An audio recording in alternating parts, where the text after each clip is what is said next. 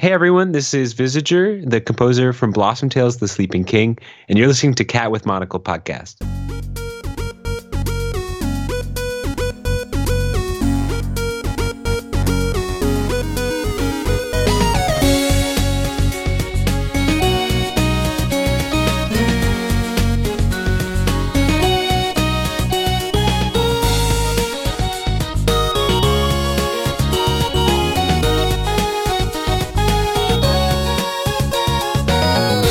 Welcome to the third episode of Cat with Monocle's podcast.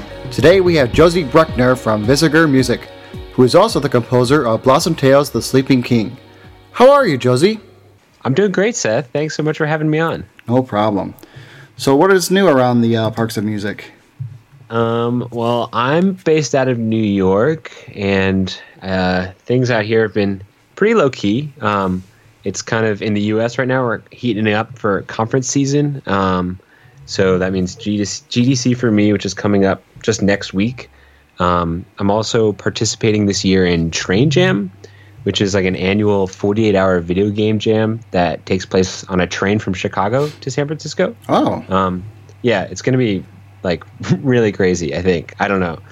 Um, kind of like Hogwarts Expressy, uh, people sleeping around in the different cars. It's like the whole train. So, right. Um, so yeah, what kind of music would you be playing on this? Uh, what's it forty? How long at forty eight hour? 48 hours yeah uh, so uh, the way it's supposed to work and i haven't done it myself so this is only what i've heard from other folks is that we'll you know be divided into small teams kind of like a traditional game jam like you know these happen pretty frequently throughout the year in different places but uh-huh. small teams of like maybe four to six or so um, and then we'll just make a game while we're offline on the train and then uh, some of the games will, will be shown at gdc here in san francisco when we get there Oh, cool. So, Yeah. what, what kind of, uh, you know, for me asking, what kind of uh, scores are you planning on, you know, playing at this uh, event? uh, that well I- i'll be writing stuff in real time so it'll be definitely electronic because i'll just have my laptop and a small keyboard Okay. um, so it'll be you know simple stuff like i think a lot of these games because you're doing them so quickly turn out to be smaller in scope um, so like it would be like one track or two tracks per game you know nothing nothing too too ambitious Right, right, right. So I assume you're going to play a couple tracks from Blossom Tales. um, no no no so we're actually just making all new stuff New So- stuff. Okay. yeah okay. yeah yeah uh-huh Okay. How how hard is it to come up with something on the fly? Um, well, it's kind of nice because, like, in these environments, there's very little pressure to make something that's like good or um, listenable. Like, it's a, about experimentation. So, uh, when it comes down to it, like the lack of pressure, I think makes it in some ways easier than when you're trying to like meet the demands of a client or anything like that. Yeah, I would I would think the other way around. I would think that uh, doing something on the fly because you're you're, com- you're playing in front of you know quite a few people, aren't you? Oh well, actually, so we'll be sitting around. It's, uh, I think maybe you're imagining like a weird, you know, like live improvisation kind of deal, but Yeah. we're actually going to be sitting kind of like on our own laptops, like coding, or I'll be composing by myself, basically. You know, and then I'll be making something in a couple hours, and then bringing it back to the team, and then we'll sort of share and discuss from there. So it's like very low stress, Okay. very low key. Yeah, it should be just just a good time. Yeah, that actually that's actually a lot different than I imagined it was uh, was going to be. I was Yeah. thinking of like this. There's this big party on the train. Everybody's having a good time Yeah. for 48 hours. Yeah, like we're all like cruise together, and like I'm up on stage in like the cruise like theater or something like that. No, it's gonna be really chill. I think. nice, huh? Never thought that ex- something like that actually exists, but that's pretty cool. So Yeah. you've done, and I, I mean, I don't know if anybody is aware of this though, is that you've actually helped create the track for Cat with Monocle's podcast, and not only that though, but also the uh, the cat noises as well. Yeah, yeah. I was really actually uh, touched that you reached out after you wrote about Blossom Tales and brought me on. That was like a super fun little project to sort of keep me going and give me something to do in like a a slow time. January was kind of slow, so that was perfect. Yeah, and I know we went through when we talked. You said I had up to three revisions, and it was really hard to even like after hearing the first one. I'm like, wow, this is really good. I'm like, I don't know if I how much I'm going to change because it just it was really good. you kind of pressure. Like, nope, make another change. I'm like, Oh. okay, pressure's on.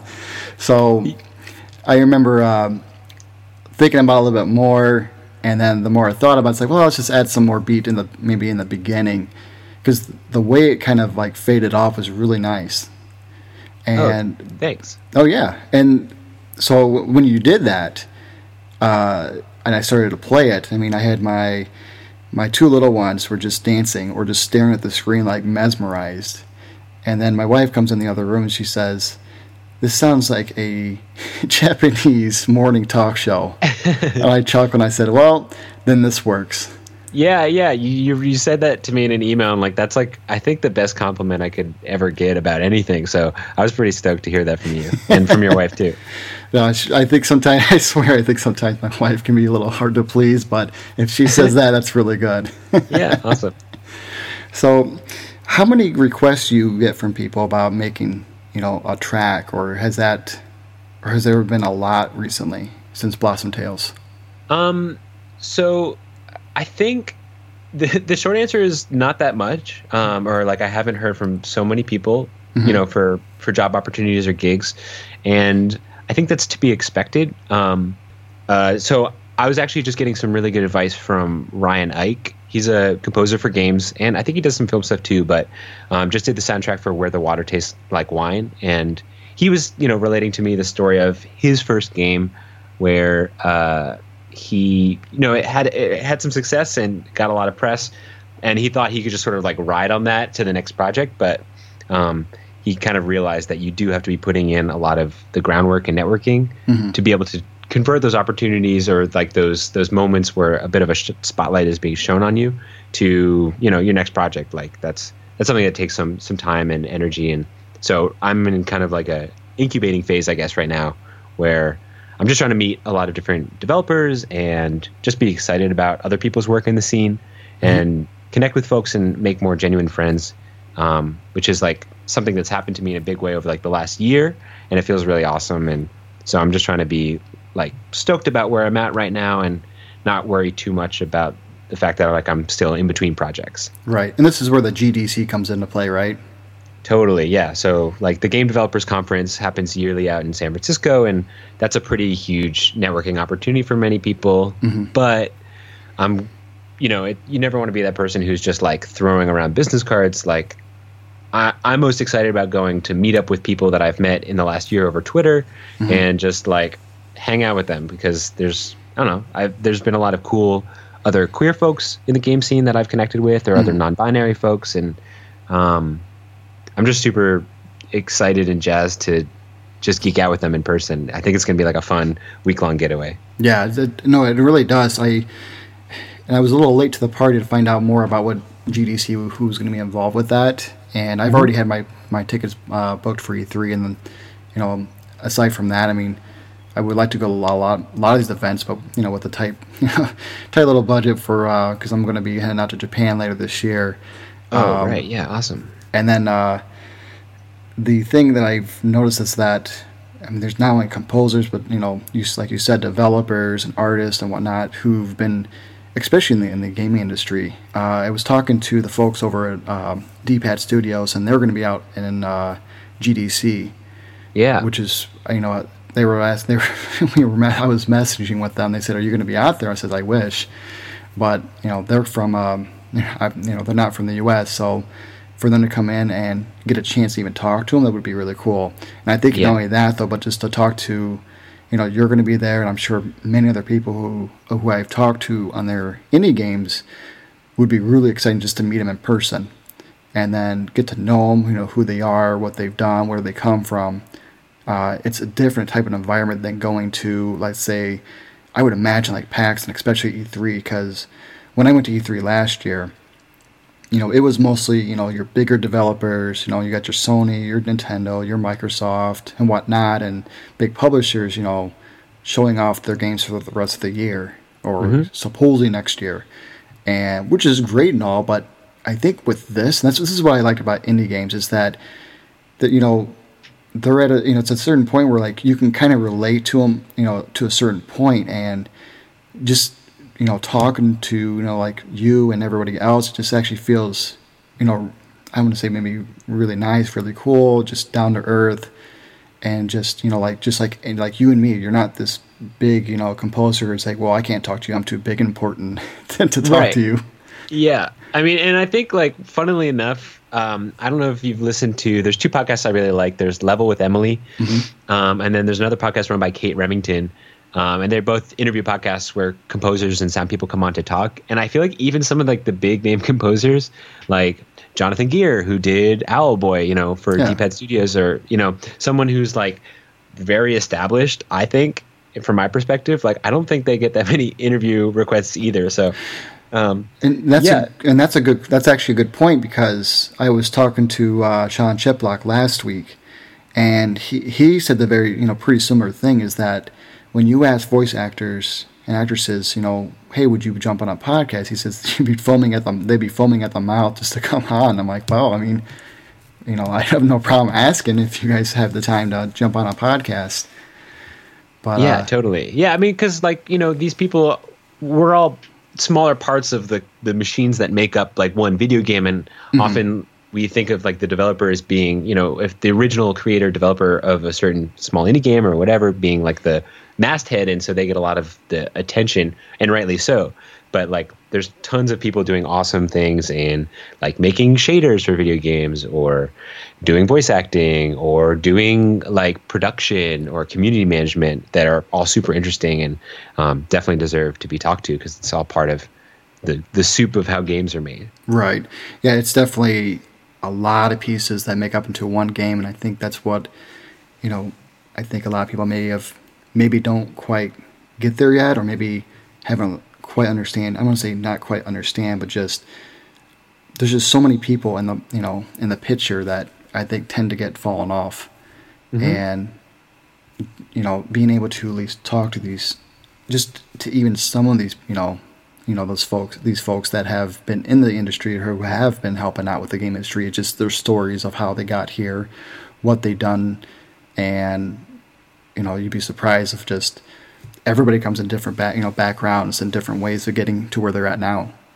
Yeah, totally. And like, there's also this weird thing going on. Uh, like, uh, what was it with um, Mass Effect about the way that the face animations or the talking animations were? There's mm-hmm. like a lot of blowback, you know, from gamers who are not in the industry, not really fully understanding like the ways that the, all the parts fit together. I think mm-hmm. because you know once you get to mid-level game studios and especially like AAA game studios, things get so big that they're really just not interested in talking about what's going on behind the scenes because they're worried about a player's not liking something right away and then that tanking the release. And there's a lot of pressure to make the release like as perfect as possible, and so they just skip talking about things that could be really interesting or you know avoid having transparency that could be risky for them and so there, I think there is like a big disconnect between, you know, how developers see games and how non-developers see games. Mm-hmm. Um, and so, yeah, anything that you know we can do as the larger community to bridge that gap, I think, is really healthy. Right, right. So, how did um, going back in time for a little bit? Um, yeah. How did uh, how did you able to um, start composing for Blossom Tales? How did that up kind of you know come to you?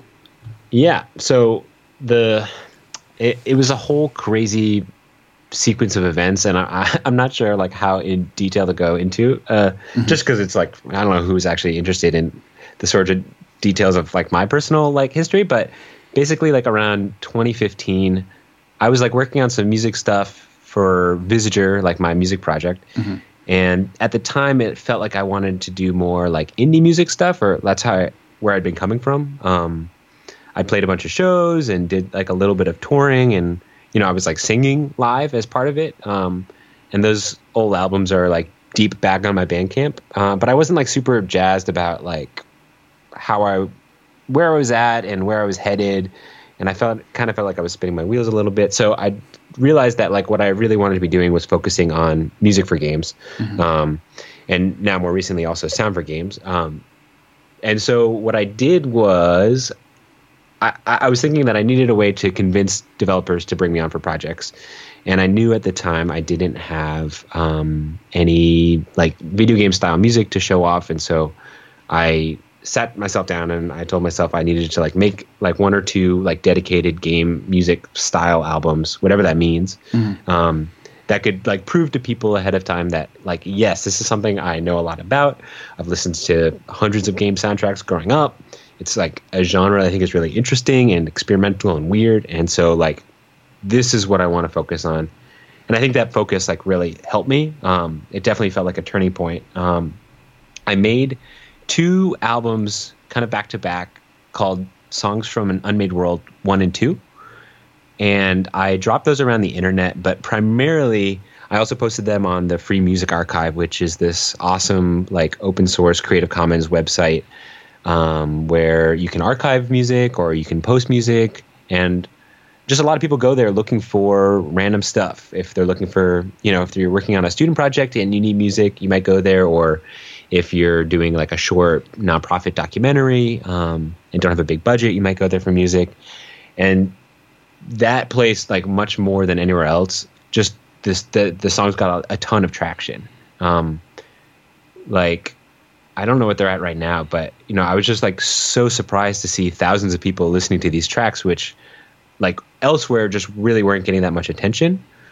Um, and then through that album being on Free Music Archive, uh, the original like team from Blossom Tales, Castle Pixel, um, kind of just three guys who had met also online, had been using it as sort of stand-in music for their early versions of Blossom Tales and um, when they saw that I was like active on Twitter, they reached out and were like, "Hey, do you want to take some of this music and write some more music, and we'll just put it in our game?" Oh wow.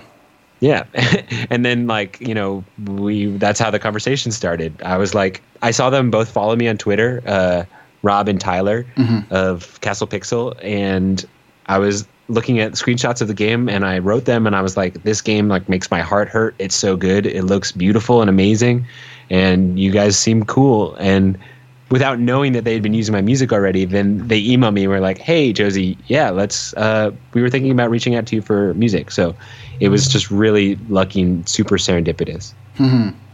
So that's actually interesting. So you end up putting music up there for anyone to listen to, and they end up picking it up. Castle Pixel ended up picking it up, using it, and liked it so much that they contact you and say, "Hey, can you make some more?" Yeah, and so like they were using some of it as just like stand-in template music. Um, Yeah.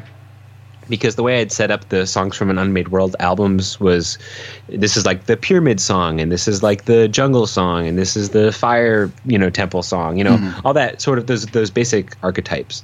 Um, so I think that was really helpful for them at the time, and uh, worked to get me in the door, so to speak, and then I got in touch with FDG Entertainment, who are the publishers, and they also helped ship the game. Um, and uh, yeah, they're you know okay, well like we'll try you out, and they hired me to do some more test tracks to see if I was I guess legit or not, and then um, yeah, they hired me on for the full project. Nice. So, was there any tracks from your early day album that made it over to Blossom Tales?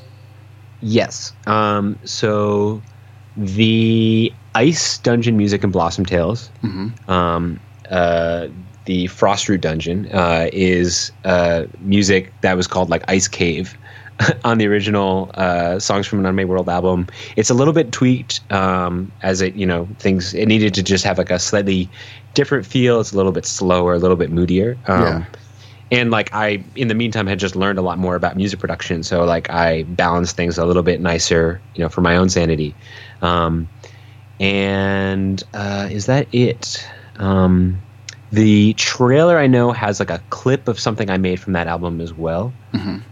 But I think beyond those two things, uh, oh yeah, there's um, one of the witches, the witch in the Meyer Zone uh, Yeah. in the Boiling Marshes. Yeah. Um, her music in her, if you go inside her house, is also from the second Songs from an Unmade World album, but also again tweaked.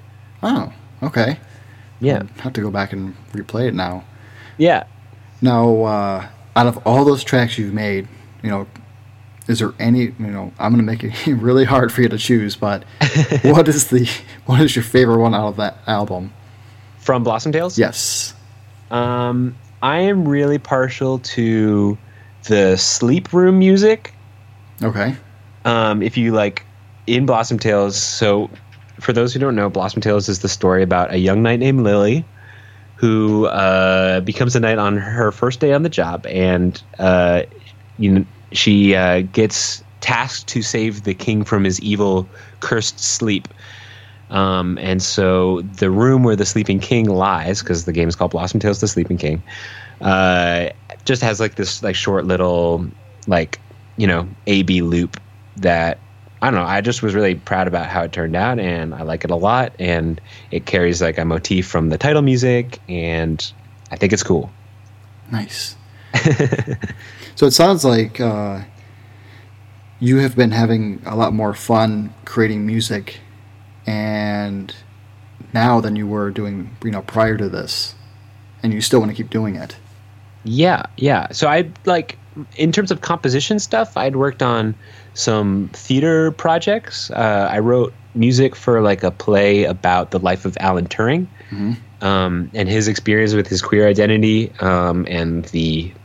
Uh, you know, he was jailed for being gay and forced to take estrogen, and then ended up just. It, it's a really dark story, um, uh, but this was sort of like a celebration of his queerness, um, and so that was something I worked on back in like 2012, 2013, and then after that, I was working on a couple more like dance and theater projects, and they're great. But like my heart is always screaming video games, and um, I think there's just something really special about the ways that it the ways that entering a new environment and hearing new music not that all games have to have that format for their music implementation but just like this idea that like music is really tied to location i think is super interesting yeah so what uh what games or what era did you end up growing up with?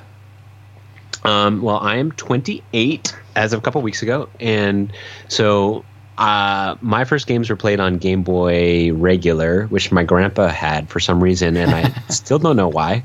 But he had a big old chunky gray original Game Boy, and I played Metroid 2 and Tetris a ton um, when I was over at their place, mm-hmm. and then I got my own Game Boy Pocket, and then it was all just uphill from there, pretty much. Okay.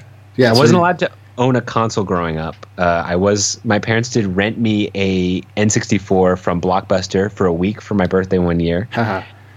and that was the best week of my life. And then it got taken away and returned to Blockbuster, and I was super sad. Oh man, did what does it take? they, they ended up taking away a lot earlier than the one. Oh week? no no no no no! I had my allotted one weekend. I I I played the heck out of that thing. what what did what did you end up playing a lot of? Oh, let's see. We had uh, got Mario 64 mm-hmm. and Glover and Pokemon Snap. I think either those three titles and one more. Um, but yeah, my parents were really not pleased uh, when I showed them that you could take the little baby penguin and throw it off the ledge. I think that was a sign for them that they their decisions up to that point were a, a good thing. Um, but I think my current career trajectory right now is proving them wrong. I got mad because Mario threw the penguin off the the ledge. But More so they... that I did it, and I was like pointing and laughing at it, and they were like, "This kid is messed up."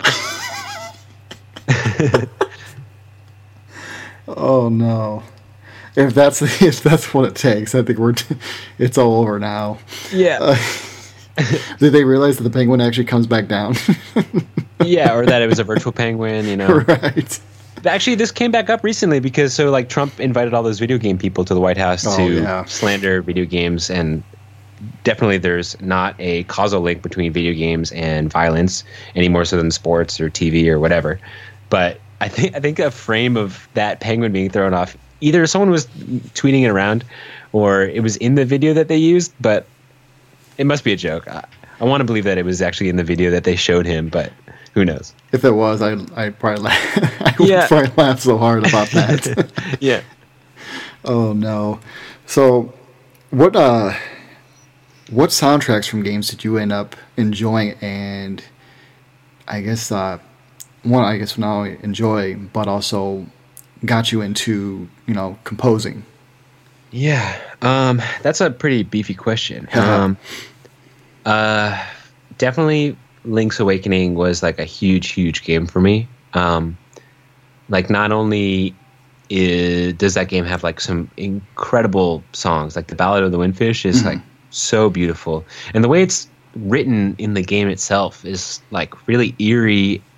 It like you know slows down and speeds back up, and the way it overlays with those cinematics that they had for it are, Yeah. are just really really beautiful. And you know that game was all about collecting these instruments, and each instrument would play its own version of the melody as you would collect it, and it was just super super cool. And I think that really captured my imagination like at a young age. Um, like later soundtracks that I, I really got into were uh, um, uh, Jim Guthrie's soundtrack for Superbrothers Sword and Sworcery. Uh huh. Um, like for me, that was one of the first soundtracks I thought that really did an awesome job blending different musical styles while still, for sure, being video game music. You know, Jim Guthrie is like this Canadian folk uh, guy, indie folk, you know, singer songwriter, and um, I don't really know his full full background, but um, the sounds on that album are like super super awesome. Like everything from like old Commodore sixty four sounds to like ride cymbal that's like beautifully lushly recorded and it all just super works together and um like there's some really nice piano on that album it's all really good Oh, interesting. What about um, what about because you went through the okay, so Game Boy one, which that's a really good one.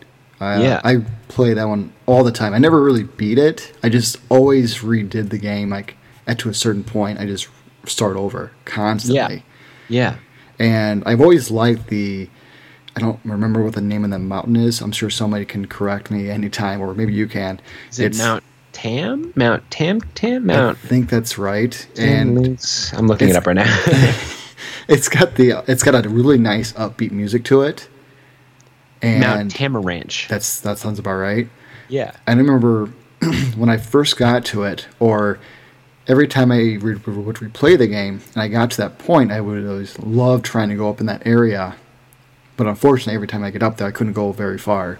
oh no But It's just you know because they want you to just you know go through different tunnels and get a, getting around. But every time you hear, it, it's like, oh, this is so great Yeah. and just the instruments you can pick up each different one and then you know i don't know that was always that was just like a really fun really fun game and especially the you know that was i think the first game i remember where you could trade items to do certain you know you know you trade the bananas to the monkeys and they make you a bridge they leave a stick you take the stick you give it to a guy that looks like mario and he hits the hive he gets honey you give the hive you know honey to the to the bear you know it just keeps going until you can actually get the, the end of the product which Yeah, was yeah. always fun Yeah, it was also just so weird because like there were all these weird crossovers, like Mhm. Mario, like you said, or there's the chain chomp in there. Yeah. some Goombas in the dungeons. It's like it's like very odd. it was but it was really fun Yeah, the, another standout track for me off Link's Awakening is definitely the um, fortune teller music. okay Um, I think it's from that Zelda. Um, it's just you know one of the weird stores you go into, but it's it's like a little like forty second track on the soundtrack, and like that's like something I've listened to probably for like hours. it's just like really good. you put 40 uh, seconds on a loop Yeah, or just like come back to it you know, like every year and just like sit down for thirty minutes and listen to it and be like, I, how was this made? It's like so so good. that's the fun part is just going back and remembering these tracks and then going back and just listening to it in Yeah. just between everything like i remember this and then you come back like 10 minutes 10 years later like this is still good Yeah, this is still really good. there's um have you ever tried going back to let's say any of the soundtracks from super nintendo or nintendo or sega or genesis Yeah, so I feel like Super Nintendo and Sega like era stuff is something I appreciate more like in retrospect. Um, like again, I didn't own a Super Nintendo, um, and so like my only experience playing a lot of those games was over at my cousin's place. Um, but definitely like the Super Mario World soundtrack is like very cool, and all the weird sounds like in like the ghost house and Yeah. the cave themes. Um, even those And even dungeons though the dungeons were great yeah, yeah, yeah. It's it's all it's all good stuff, but definitely like uh, I appreciate that more on like an intellectual level um, because I didn't spend as much time with it. I think as opposed to like you know the like Wii songs or like the Game Boy songs that really like you know live in my heart for sure. Right on. Right on. Um, So is I will your? say, sorry, Seth, Oh, I'm no. going to jump in. I did play a lot of Sonic CD, oh, that's a good um, one. and the theme song from that game is like fantastic. Sonic Boom, it's so so good, and the animatic at the beginning, it's a full on anime. You said Sonic Boom. Sonic uh, Boom is the name of the track. I'm pretty sure. Oh, yeah. okay, okay, on this, okay, on Sonic CD. They've got like awesome like female vocals. Because there was a Sonic Yeah. game called Sonic Boom, so I had to make sure. Oh yeah, no, not a 3D Sonic. right, right. Now, did you ever have you listened or played the Sonic Mania? Yeah, yeah, yeah. I played a lot of that, and it's it's really good. And it like the fact that it was made by fans too is Mm-hmm. is is like the cherry on top of the beautiful ice cream. It seems like a lot that's kind of. I don't know if a lot of it's going on, but it just seems that. You know, a lot of the industries they'll take it into a certain direction. Like if you look at uh, Capcom, and you look at uh, what's another one? Uh, Sega. I mean, for sure. I want to say I want to say Square too. Um, Yeah. But they make some really good soundtracks. But they get you know that that um, it's like they lost that touch for, after you know for so long, and then when they actually come back and dig back in the roots, you know, of nostalgia, it's you know people flip out in a good way. Uh, you know, with Capcom announcing Mega Man 11, and just the track that they introduced there, just you know, I think it shocked a lot of people. Like, whoa, this is great! Yeah, And then you've got oh, what's the other one? You got you know Sonic Mania for a good example, and just the amount of time that was put into that one. And I mean, I know that they pushed that game back a couple times, but the end result was still good. yeah. Um, I'm a big I- I'm a big fan of just like a lot of the reinventing that's going on right now. Yeah. Like I mean, most prominently seen by Breath of the Wild and Manaka Kataoka's track, but like it's uh, not track soundtrack. Mm-hmm. Yeah. Um, it- yeah, I think there's like a lot of room for experimentation and like shedding of the past too. Like Yeah. I, I know I've like just gushed about how great Link's Awakening was for you know 20 minutes or whatever, but um, I do think that there's a lot of room to try out new and weird stuff, and I think that's something that's really appreciated by players. Yeah, and especially when you know when you take a game like you know Zelda and Mario, and you can still make it good after so long without having to kind of go back in time like Sonic Mania was or Mega Man. It's it's astounding and how they can still make it good after so many you know after you know 25 30 years Yeah, and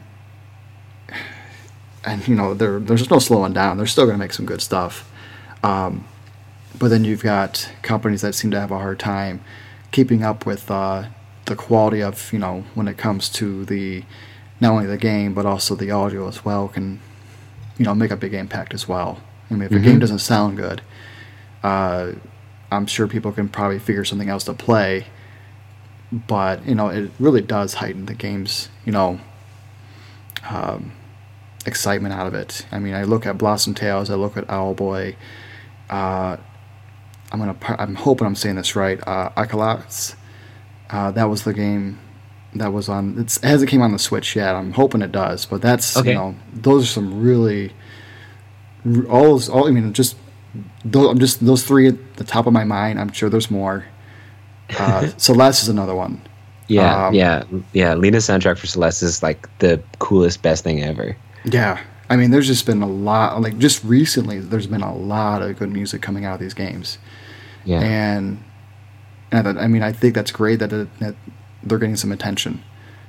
yeah, and the soundtrack's like what you live with. You know, after you're done playing a game, because you, you don't need to spend any more time in it, but you do need to like have some music to listen to while you're traveling around, driving around, or on the subway or whatever. Like the soundtrack, you know, is what lives on, and so like that's to me is also kind of special. That's a very good point. I mean, think about uh, the first, you know, Super Mario Brothers theme. I mean, how popular was that, and how still popular it's going to be. Yeah, Uh, totally. I mean, there's just no. It's a it's a very good point actually, and I think that's why I mean I think music is probably one of the most probably I think one of the most important things in uh, in the gaming industry. I mean, other entertainments as and well. And in life. in life in general. I will not argue with that. Oh man, oh man. So GDC, I'm going to go back to this. This is your first time going to it? it's my first GDC. Yeah. Okay, so I've never been to it. I've heard about it. What do you know? I mean, obviously, we know there's going to be other indie developers, com- artists, composers. You know, Mm-hmm. it's uh, when I was looking, it looks like there's workshops too. Like, Yeah, so it's kind of split. Like the first half of the week has a lot of different tracks. Um, so that it has like audio focused talks and panels, uh, not audio focused. Like one of the tracks you can do is audio, but there's like advocacy or uh, visual art, and uh, I don't know the whole list. But so like the first half is kind of about like education, and then like the second half is about like the expo and showing off games. Um, and then in addition to like the official you know conference listing there's a ton of events that happen throughout the week there's a lot of like uh, um, uh, unofficial like talks given in like the park or at the carousel in in the in the space next to the conference centers and there's a bunch of parties that happen in the evening or just you know teas and other low-key hangouts this sounds very familiar to the Adobe Summit that I've been to last year. oh yeah i bet i mean like all these like conferences and summits are sort of the same in some ways Yeah. Do they have like guest speakers? Uh, so pretty much, you know, all the people who are giving the talks are the guest speakers, Okay. uh, and everyone kind of, I think, just submits a talk, and you know, depending on what is hot that year, certain Right. talks get selected or not. Right. I just didn't know if there was certain. Uh, Like keynote. right. Right. There was. Uh, they would have comedians from SNL or they Oh, had. Yeah. Uh, they had last. I forgot what her name was, but and then they, um, but she was on SNL last year. I wish I would know right off the bat. Uh, but they also had uh, football stars last year. Peyton Manning was there.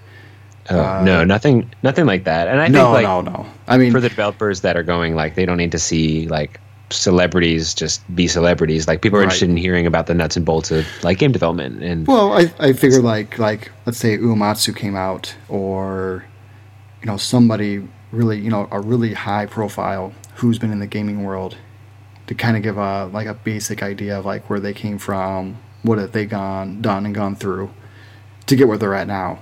But it sounds like there's Yeah. not too many of those or not that big of a profile. Well, yeah, definitely like uh it's definitely not like the sort of total like, you know, top level composers or developers or whatever coming in. Um uh yeah, there's also I think this interesting conversation going on right now about those sorts of talks like the I'm a successful whatever like here's how I got here. I think there's a lot more conversations happening right now at least in like the communities that I'm part of of why those talks can sometimes be counterproductive. Like not only is there like some survivorship bias and you know who walks up on stage like they're going to sort of overemphasize the things they did when in reality there's a ton of luck and chance to uh, e- everything that happens to us. But also like it kind of diminishes sometimes the boundaries and walls that are in place and stopping you know developers from certain marginalized backgrounds from having those same successes even though in all other aspects of their lives they're doing the same things or doing everything right you know there's still these invisible bar- invisible barriers in the way Yeah, I can. I think I can see understand why that would happen. Yeah. Um, but it's interesting that they actually have. I mean, it's a great way to, for, you know, exchanging names. You know, looking for additional, like, hey, you know, I've done this or done that, and, and you know, yeah, it's exchanging business cards and names and other Mhm. kind of contact, but also, you know, you got your workshops to even get better.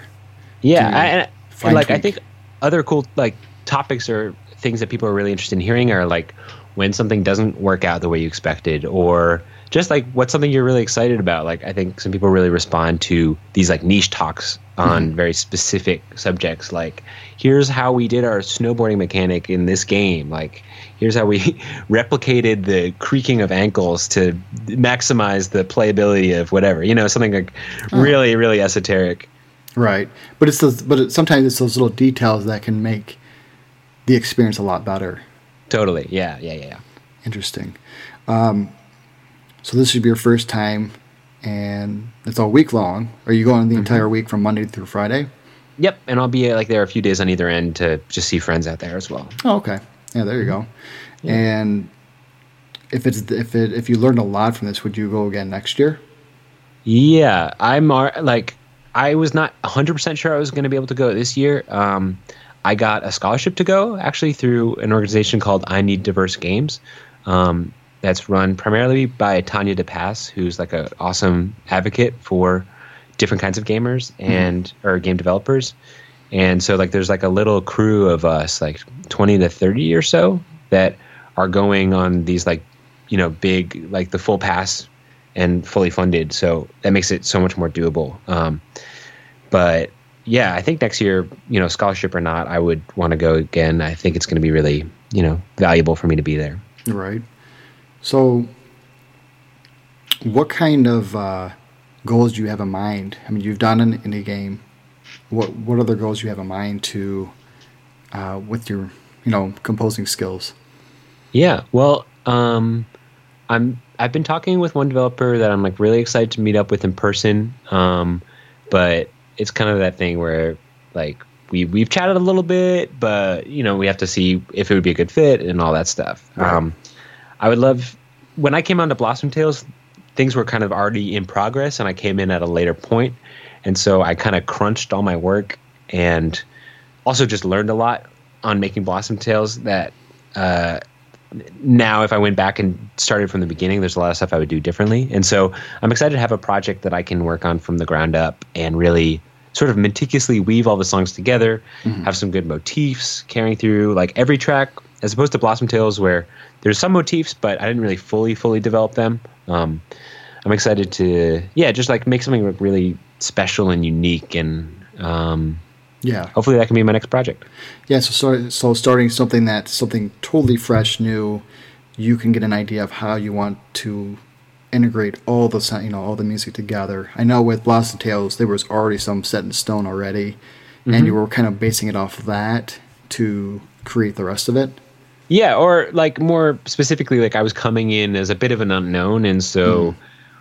The the negotiating between like me and Castle Pixel, the developers, and FDG, the publishers, like everyone had a bit of the say in like what the music should look like, and so a lot of the times I had to sort of figure out the best way to compromise. I mean, like everyone is compromising always in game development, but mm-hmm.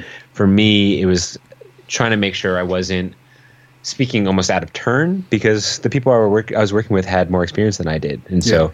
I wanted to make sure I was like listening and learning from them as I went, and hopefully that made the game soundtrack as strong as possible. So it sounds like, uh, correct me if I'm wrong, you had a lot of revisions in this one. Um, yeah, I mean, I think a normal amount, like some tracks were done on the first try, or some oh. tracks were great on the first try, but then right for a different part of the game than we had envisioned. And then a couple tracks were like really gnarled, and it was a bit of a snafu to get them finished. Um, specifically, the uh, the Golem's Haven music was hmm. something mm-hmm. that we revised a lot. Um, I think it was something that with Yanis, who's one of the uh, who's kind of leading the charge over at FDG, like we just had a different idea of what it should sound like, and I thought it should be a lot spookier and more mysterious. Mm-hmm. And Yanis was like pushing for a more calm, relaxing Celtic vibe, and so we like got to a point where he just sent me a two-hour YouTube video of Celtic music and was like, "Here, listen to this." And make something based off this stuff. And so I was like, okay, so I scrapped everything I had done up to that point and made pretty much what is the current track now. And uh, I think that was great because people seem to like that track and respond to that one specifically. And uh, yeah, that was all Yanis's like art direction, you know. Interesting. Yeah. Well, I mean, it's it's always good to have another pair of eyes to look at things in a different perspective. Mm-hmm. Now, I know outside of what I'm doing here with with Monocle, um, you know, web design, web development, you know, you get so used to like designing something, but then, you know, you have like you know three you know few people looking at it and says no i like it this way maybe you should try it this way and you know it's their critiquing but the critiquing can be done in a way to help you out a lot and i think that you know with with this it sounds like it actually helped you out with blossom tales totally yeah and like i think the worst thing you could ever do is be someone who like gets feedback and discards it or doesn't mm-hmm. really listen and so i think something I've always tried to do on team projects, and hopefully I did. I think well at Blossom Tales is like be that person who's like, yeah, okay, I hear where you're coming from, and let's try to make it work. You know, just trying to be as open to different ideas as possible. Now, have you ever done it where you you, you know, let's say for example for the Golem one, mm-hmm. uh, you take what you know you listen to Celtic music for two hours, you adjust it to you know what they're thinking. Do you ever have the idea, or maybe you've done this before, where you would create an additional track to say, "This is I also created this," you know, just to kind of give them an option, or is it just you know here it is, that's it? Um, I mean, for so like in total for Golem's Haven, I probably wrote about six different revisions of tracks, and that was the most by far. Like most other tracks were done from like one to three revisions, and um, it's usually not worth it to like do multiple things concurrently, knowing that you'll be throwing one out. It's always I think smarter just to like do your best that you can mm-hmm. on this one track, and if it doesn't work, then you can figure out why and go from there. Yeah, I think with music, you know, with uh I think with scores like that, I think you can't really spend too much time except for like a little demo. Yeah, yeah. if you're if you're pitching in a project, then that's kind of a different story because, yeah. um, it, it, you know, it's all it's all context dependent. Um, but it sounds like there was some. Uh, you guys had some uh, time crunch to get some of the music done because they've already started on it. Uh, yeah, a little bit. So they hired me in June of 2016 and the original plan at that point was to release in October of 2016. Um, and in hindsight, that seems really crazy. But uh, the Steam version of the game came out in March of 2017, and then, as you know, the Switch version came out in December of 2017. So there actually ended up being like a longer release cycle. Mm-hmm. Um, but most of the music was done by November, ultimately of 2017. So I worked on it not like consistently, but over the course of four ish months. Oh wow! Mm-hmm. Now, how many tracks? Is, was, how many it, tracks it, was? How many tracks was there again in the album? Yeah, uh, there ended up being about forty four, um, with some being like super short, like 10 second or yeah. 15 second shop tracks. Do those 10 second ones take you a lot longer on, uh, than it should have? Uh, actually, no. Like those, like the shop music was all written really, really quickly. It's like they're like sweet little sketches, and I just, you know, pooped them out and shipped them over, and they were like pretty much not changed from start to finish. what about? Um, that sounds kind of familiar to the uh, the cat ones I, made, I asked you to make real quick. Yeah, yeah, yeah. Certain things that like don't need too much focus are tend to be better if you think about them a little bit less. Yeah, I think. Yeah. Uh, yeah, I guess that would make sense. Um, so, uh, so if I if I go to Bandcamp right now to download it, how many tracks was there again? I think forty four. Okay, so it's all forty four of them. Yeah, something okay. like that. Okay, and then uh, now the game came out on Steam, and then a few months yep. later on Switch. Were you mm-hmm. surprised of how many copies were sold on, and the, the, the feedback you've you've received and you know Castle Pixels received for Blossom Tales? Yeah, uh, it, especially because like when we released on PC, it was just PC, not even PC and Mac. Mm-hmm. Um, it was you know kind of crickets, and Steam is like a hard place to release on right now, just because like it's super saturated. Mm-hmm. Um, and I think like the publishers FDG were really great at finding like a really good window just to slip it in. Um, like as people had sort of died down from playing Breath of the Wild and we're kind of missing having like a good top down old school Zelda. Mm-hmm. They released it like right before Christmas and yeah, it just it was night and day in terms of the buzz. Like we got like two big features on Kotaku and mm-hmm. all this, you know, stuff that was like really just honestly insane. Um, like in hindsight, it still seems like a little crazy to think about, and um, maybe this is all a dream maybe maybe this is I'm in Link's Awakening and the, the Wind Fish is going to whisk me back to my rocky tide. Hopefully, it's not in the middle of the ocean on a log. Right. Yeah. Looking up the sky, dreaming about what could have been. That's right. now, um, if they were to let's, I'm gonna. There was rumors floating around. I don't know if it's true or not. Uh-huh. Let's say that Link's Awakening was remade. Would you okay. be ecstatic to want, wanting to play it if they were to make a remake. Yeah, is it like what kind of remake is it? Is it like just like a they're just re-releasing it, or is it a sort of uh, like link a, between worlds? Kind of like a link between worlds. So let's say there was rumors that it would be a a remake of Link's Awakening for the 3DS. Okay, well, I don't own a 3DS currently, which is a bummer, but I would definitely be interested in checking it out if there was maybe like a sweet ROM someone could send me or anything like that. hopefully the uh, the tracks of the music would actually be really still intact, or maybe they should give you a quick call to help you out with that. Have them. Yeah, I mean, definitely different versions of video game music is like always like a super treat. Like even going back to like SNES and Game Boy Color, uh, like differences in soundtracks, like Dragon Quest versus Dragon Warriors, for instance. Um, uh, it's really cool to hear you know the same track but reorchestrated on different chips or different you know uh, cartridges. Yeah, no, this is true. Um, man, there's there's a uh, there's an RPG series that had a really great score. It was I, I don't think it's talked to a lot. It's you know Breath of Fire. I don't know if you've Okay, heard of that one. No, I haven't. So, well, it came out. They've been, you know, they've been on the Super Nintendo, but I think the biggest one was on the PlayStation. It was Breath Breath of Fire three.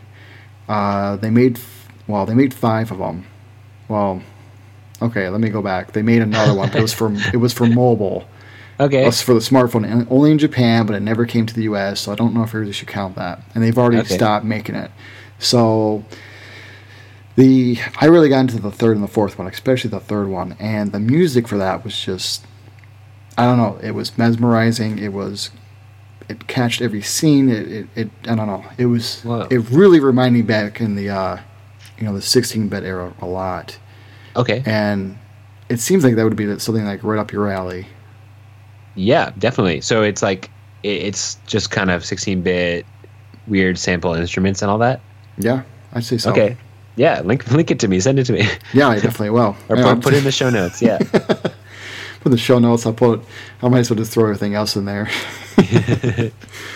um, so you're going to be at GDC this year for when we, you know for the week. You're going to be on a train from you said Chicago to L.A. for 48 hours. to San Francisco. Oh, I'm yeah. sorry, San Uh, Francisco. I'm also hitting PAX East. I'll be hanging out with FDG Entertainment there, Oh, and. I'm also on a panel, um, which is exciting. Um, there's like a a panel about trans representation in games, trans and non-binary representation in games, and um, I'm really excited about that.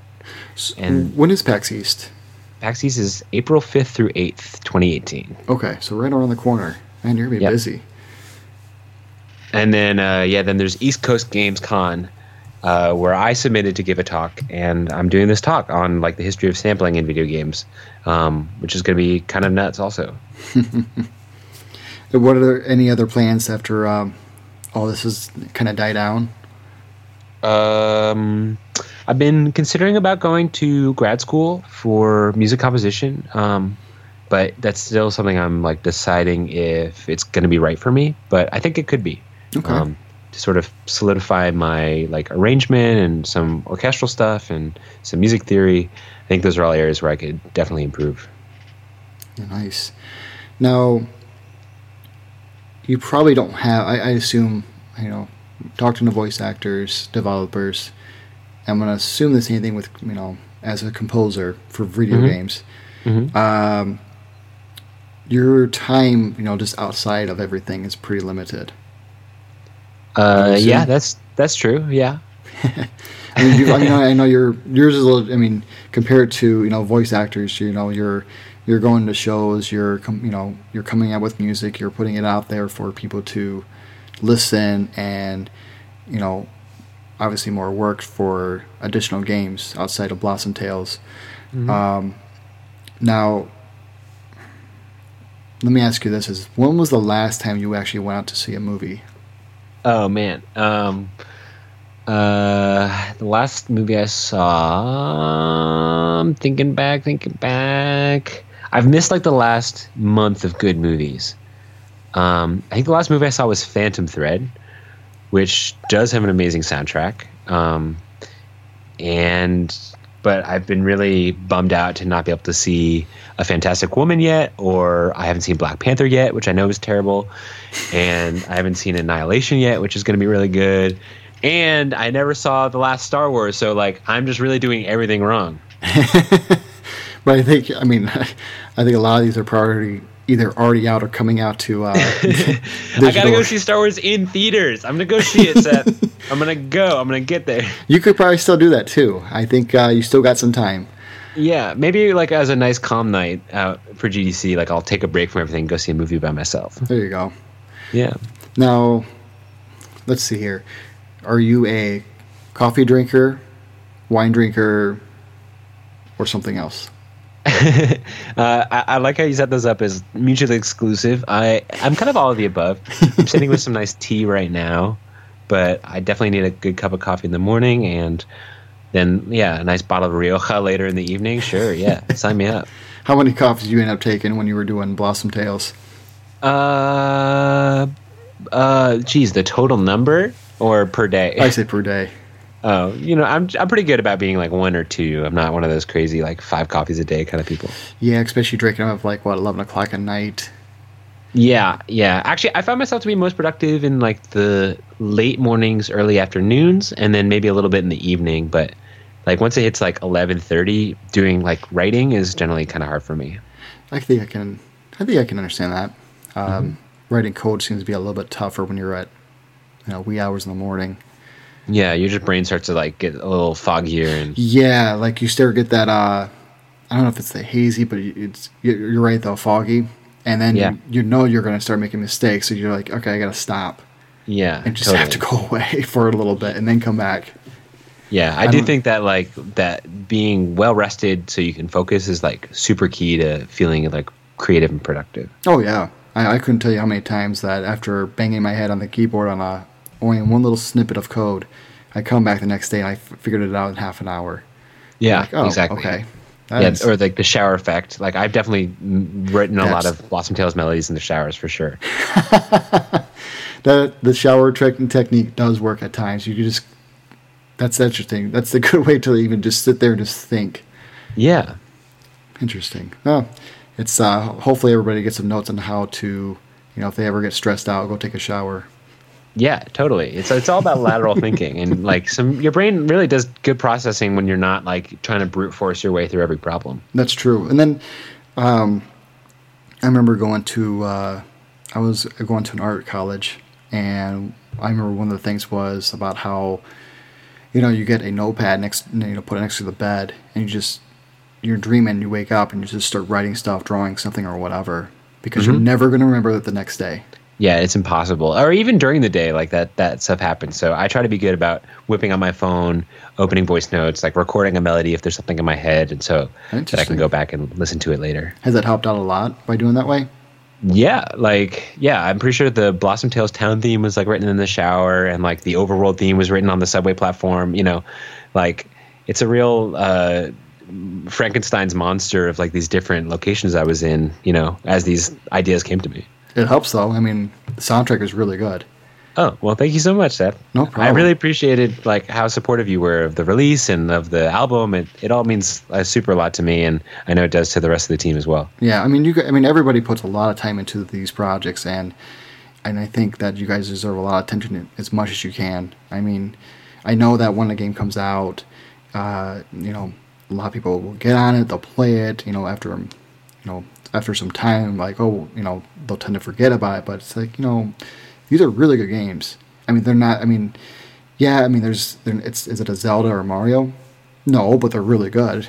I mean, does well, it thanks. have to be? I mean, no. I mean, yeah. I mean, I think I think it doesn't have to be. You know, these big title AAA games.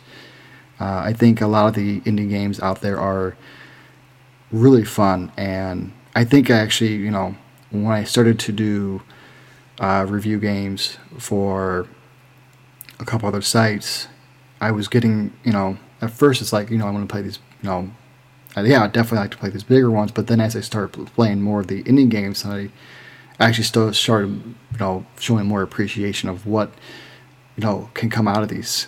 Um, mm-hmm. There's just so much, you know, time put into it, hard work.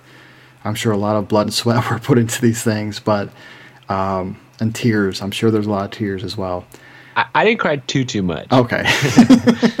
um, but I did like really want to make it something special, and so I feel like I, I tried to put in you know extra time just to juice things as much as I could mm. in, at the time I was making it. Yeah. Now, if um, if Castle Pixel uh, asked you to come back to make additional music, would you take it in a heartbeat? Oh yeah, of course. Yeah. Okay. Silly uh-huh. question, but I thought I asked that. now, so you've done a Zelda overhead, you know, over overhead Zelda type game.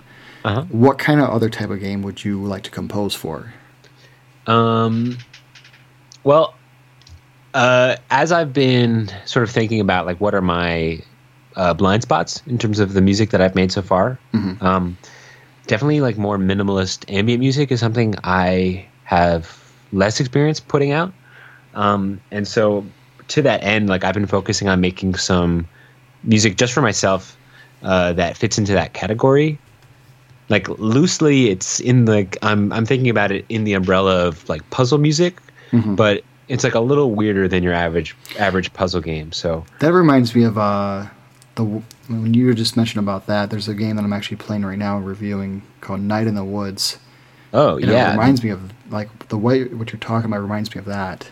Yeah, I mean that music is super eerie and uh, minimal at certain points, but like there's also some beautiful like brass on that album and guitar, like Mhm. rock band kind of stuff. Um, it's actually interesting that you bring up Night in the Woods, Seth. Uh, I recently started uh, being mentored by Gordon McGladdery, who runs a Shell in the Pit, and um, their studio was responsible for helping out with the sound for Night in the Woods.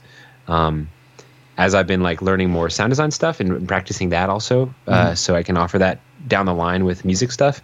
Um, yeah, I've been working with this guy Gordon. He he's super nice and so great. Now, is he from? Um, where Where is he from? If you don't mind me asking. Um, uh, they live out in Vancouver, um, Okay. so they're they're based out of there. He's also a composer, and so we've like talked about sort of both sides of things. Okay. He did part of the soundtrack for Rogue Legacy back in the day. oh, If you ever played that game, um, and has worked on some more recent stuff like Splitter Critter, and he's a really cool dude. okay. Yeah. So it sounds like you've met a lot of other composers, and I mean, and I assume other developers and artists as well, but definitely composers you've been meeting a lot more recently. Yeah, yeah, definitely. Like, I feel like just connecting with other folks who are, you know, at, at a similar spot to where I am, or just that like understand what it's like to put out music and really care about it. Um, I think like talking with them online and meeting them in person just really gives me life, and uh, I will take that life and make it my own and suck them dry of all their life force. And it sounds like you've always uh, you're pushing yourself into different directions because you mentioned about trying different types of music that you'd never done before, and just try new things, which I think that's great. Yeah, thanks. Yeah, I think it's good to push yourself out of your comfort zones, whether that's in music or in your personal life. Like, Yeah. if you're someone who is afraid to stand in front of people, maybe like try an improv class, or if you feel like you're not that creative, like Mhm. maybe you need to go to a drink and draw night where you know there's like a nude model and you're drawing drawing someone naked. I don't know. Uh, I think I think it's good to experiment with like different things and. Mhm. Uh, I think I'm also someone who just has a hard time doing the same thing over and over again forever. No, it's good though, and no, and that's funny that you say that because uh, I think it's it's I think uh, I know I I know personally I have a hard time repeating the same thing over and over again, Mhm. but and I always have to try something different or do something different. So I'm always taking on different types of projects or trying different things. I think the only thing I don't try a whole lot of different of is probably food, which I probably should. Um, I, I What's probably your go-to meal? oh right now it's salmon. I love salmon. I mean, if you're gonna pick one food and just eat that forever, I think salmon's a pretty healthy and yummy way to go. I think so too. I uh, I've tried, you know, and I think there's many different ways to eat salmon. Um, there was a it's a it's uh, I don't remember the name of the restaurant. It's a golf it's it's a golf restaurant. It's a nice you know golf related restaurant. I think it's called Uh-huh. it's called Masters. That's what it is. Okay. And for the longest time, I liked a lot. And I still I still like it. But when I went to Vegas last year for the Adobe Summit, there was a restaurant in the hotel in the Venetian, I believe, and I ate that salmon every freaking day I was there. I could I could not help like how delicious it was. They had like three different flavors, each different with its own different spice to it, or maybe not even spice, but something a little bit more calm, or I don't know. It's just three different ones, and I just enjoyed it every day. I never got tired of it. Yeah, it sounds really yummy. It was really yummy. I did. I had no complaints about having salmon every day. Ooh, now I'm just thinking back. Yeah, me and my my girlfriend Dominique the other night we cooked some really good salmon, or she cooked it, I guess, and I Mhm. helped cut the potatoes. um, but it was super good. Yeah, if you can if you can cook salmon in a good way, it, I mean, I don't know. I think you. Can, I don't think you can go wrong with salmon. I'm doing the the chef kissing fingers, you know, just. I think aside from that, I'm trying to think of. Uh, uh, you know, I've got a couple different family recipes I'll end up making.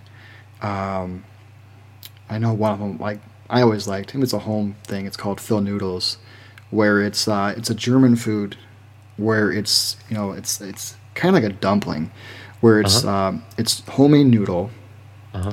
and you stuff it in with ground ground you know with like not ground beef but just grounded up beef. So you take Okay. beef and you grind it up, and the and Uh-huh. my mom has an old school grinder, and so she would you attach it to the end of a counter, Yeah. and you it's a it's a metal with a wooden handle. That's how old school Uh-huh. it is. And you Right. put the meat on the top, and you start grinding it, and then Yeah. you put bread in it, and the bread's supposed to help you know clean it out. okay. And so you take that and then you you put it inside the noodle and then you Uh-huh. wrap it up and you dump it into chicken broth. Holy crap, it's so delicious. That sounds really good. But wait, I think I'm going to ask the question that it's on anyone's mind right now, which is what's the difference between ground beef and grinded beef? Uh, you know, that's a really good question. I guess grounded beef, it's like I think with grinded beef it's a little bit more fine Oh, okay. compared to grounded beef where it's which has like the little bubbles. Or Pretty like much, bu- not yeah. bubbles. That sounds gross. well, that's why you have to pat it yeah. and get all the bubbles out. We're gonna That's stop so talking. I think we're gonna stop right there on that one. yeah. That sounds like a good idea. But I've been, I don't know. I mean, I've been easing off a little bit more on meat. I've been, fish has been like, you know, I've been getting more of cooked fish has been recently what I've been getting into more. Now we just we just now went to being out of the box. Now we're talking about food. Yeah, So this is this is now a chef's podcast. it is now. Hello, this is the first episode of the fish, fish and the chips. chef chef with monocle podcast. That's right. I'll have the I'll have to make the logo with a chef hat. Yeah. Maybe I'll do that. oh man, oh man. Um, so what kind of? Um, we're gonna have some really bizarre questions through these podcasts. So Okay. um, your go-to meal? Uh, for me, the my biggest comfort meal is like a, a nice tortellini, maybe, or uh, a good stir fry, or maybe like a quesadilla. Um, do I have to pick one?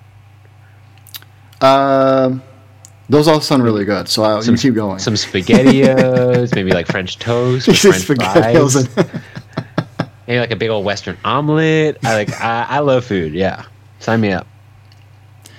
What about fish? I love fish. I love salmon. You know. So when you you said spaghettios, right? Yeah, straight so if the you can. take so if you Don't heat 'em up. if you get out of the can, do you do the chef fingers? Yeah. Uh, yeah, and I put the empty can on my head and I do the chef fingers and go, mwah. my compliments to the can. Mwah. You do that to the ramen too. yeah, just dump the hard brick on the ground and I Yeah. go mwah at the ground. There's a, um, and that's funny. Like now that I brought up about ramen. There's actually a, um, when I was in LA last year for the EA conference, I have a cousin that uh, lives in that area. He showed me Little Tokyo. Okay. I believe that's what it's called.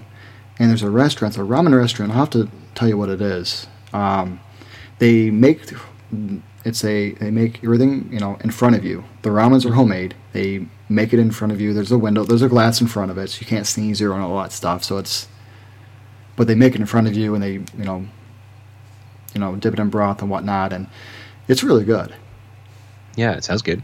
and we went from outside there. We walked into Little Tokyo, and there was some. I don't know. They've got some really nice desserts. Mm. Like uh, I'm gonna probably butcher the name. Um, I believe it's called um, Munchkin, Okay. and it's like what it is. It's it's uh, it's compressed rice, and they put flavor ice cream in it. Ooh. So I had a pistachio. I, I love pistachio. yeah. So I had a pistachio one. Oh my Ooh. goodness! Is it I- like mochi? Yeah, mochi. That's it. Oh, okay. Yeah, yeah. Yeah, that's another comfort food. Just just sign me up. Give me some strawberry mochi, some green tea. That's Oh, right. Yeah.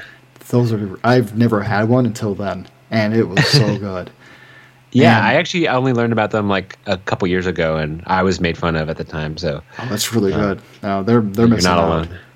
It's, it's so good. Like there's so many different flavors. I think uh, the, you know the weirdest thing is that after that I couldn't find them. I mean I could if I looked harder I could probably find some. There's a ironically there's a lot of different types of uh, food around here. Yeah, they're This usually like for- a fancy grocery store thing, like a Whole Foods or. Yeah, so Costco had a few, and they. But the problem with Costco is that they are so limited on when they actually sell it. So, like one, you know, one month you go in, they'll have the, you know, they'll have like you know sweet corn, Uh-huh. a whole bag of it. That's good, and three months later it's gone, and Oh. yeah, that's so you have to come back. So, and then they'll come back like six months later. Oh, that's "Oh, a big bag of corn. It's a big bag of corn, but it's delicious corn. I advise not to eat it all at the same time. Yeah, yeah.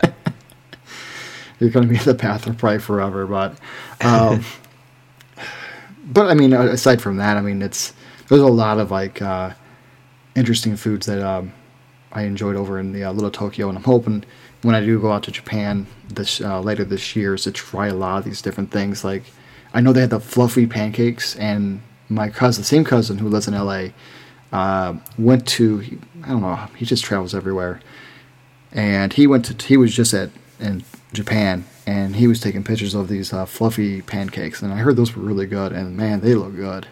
Mm, sounds really good. They just I guess they wobble a lot too so. I guess they make giant candy can or uh, cotton candies too like gigantic, which Yeah, Japan. Japan is incredible, and that's definitely on my to-go list for sure. Yeah, I'll, I'll take some photos and hopefully you get too envious about what you're missing out, but that just makes you want to go out there even more. Yeah. But uh, I mean, it's it's uh, it's gonna be a lot of fun stuff though. But so it sounds like you've got a lot on your plate coming up here in the next what two three months, and then yeah. The, the next month in particular is the hairiest. yeah, I mean, I mean, you've got two conferences you're going to, GDC and PAX East. Are you ever going to go to PAX West if you were invited to that? Uh, yeah. I'll go anywhere if I'm invited. Yeah, You know, just just just ring me up. I'll I'll, I'll go around. I don't care. I'll fly anywhere. Yeah. it seems like um, uh, a lot of these, you know, like I know um, smaller. To the, I want to say the indie. A lot of the, a lot of the publishers, a lot of the smaller publishers don't even go to E3. Am I correct? I mean, have you noticed yeah, that? I mean, like I feel like I, I've never been to E3, but you know, it's so focused on big AAA stuff that Hmm.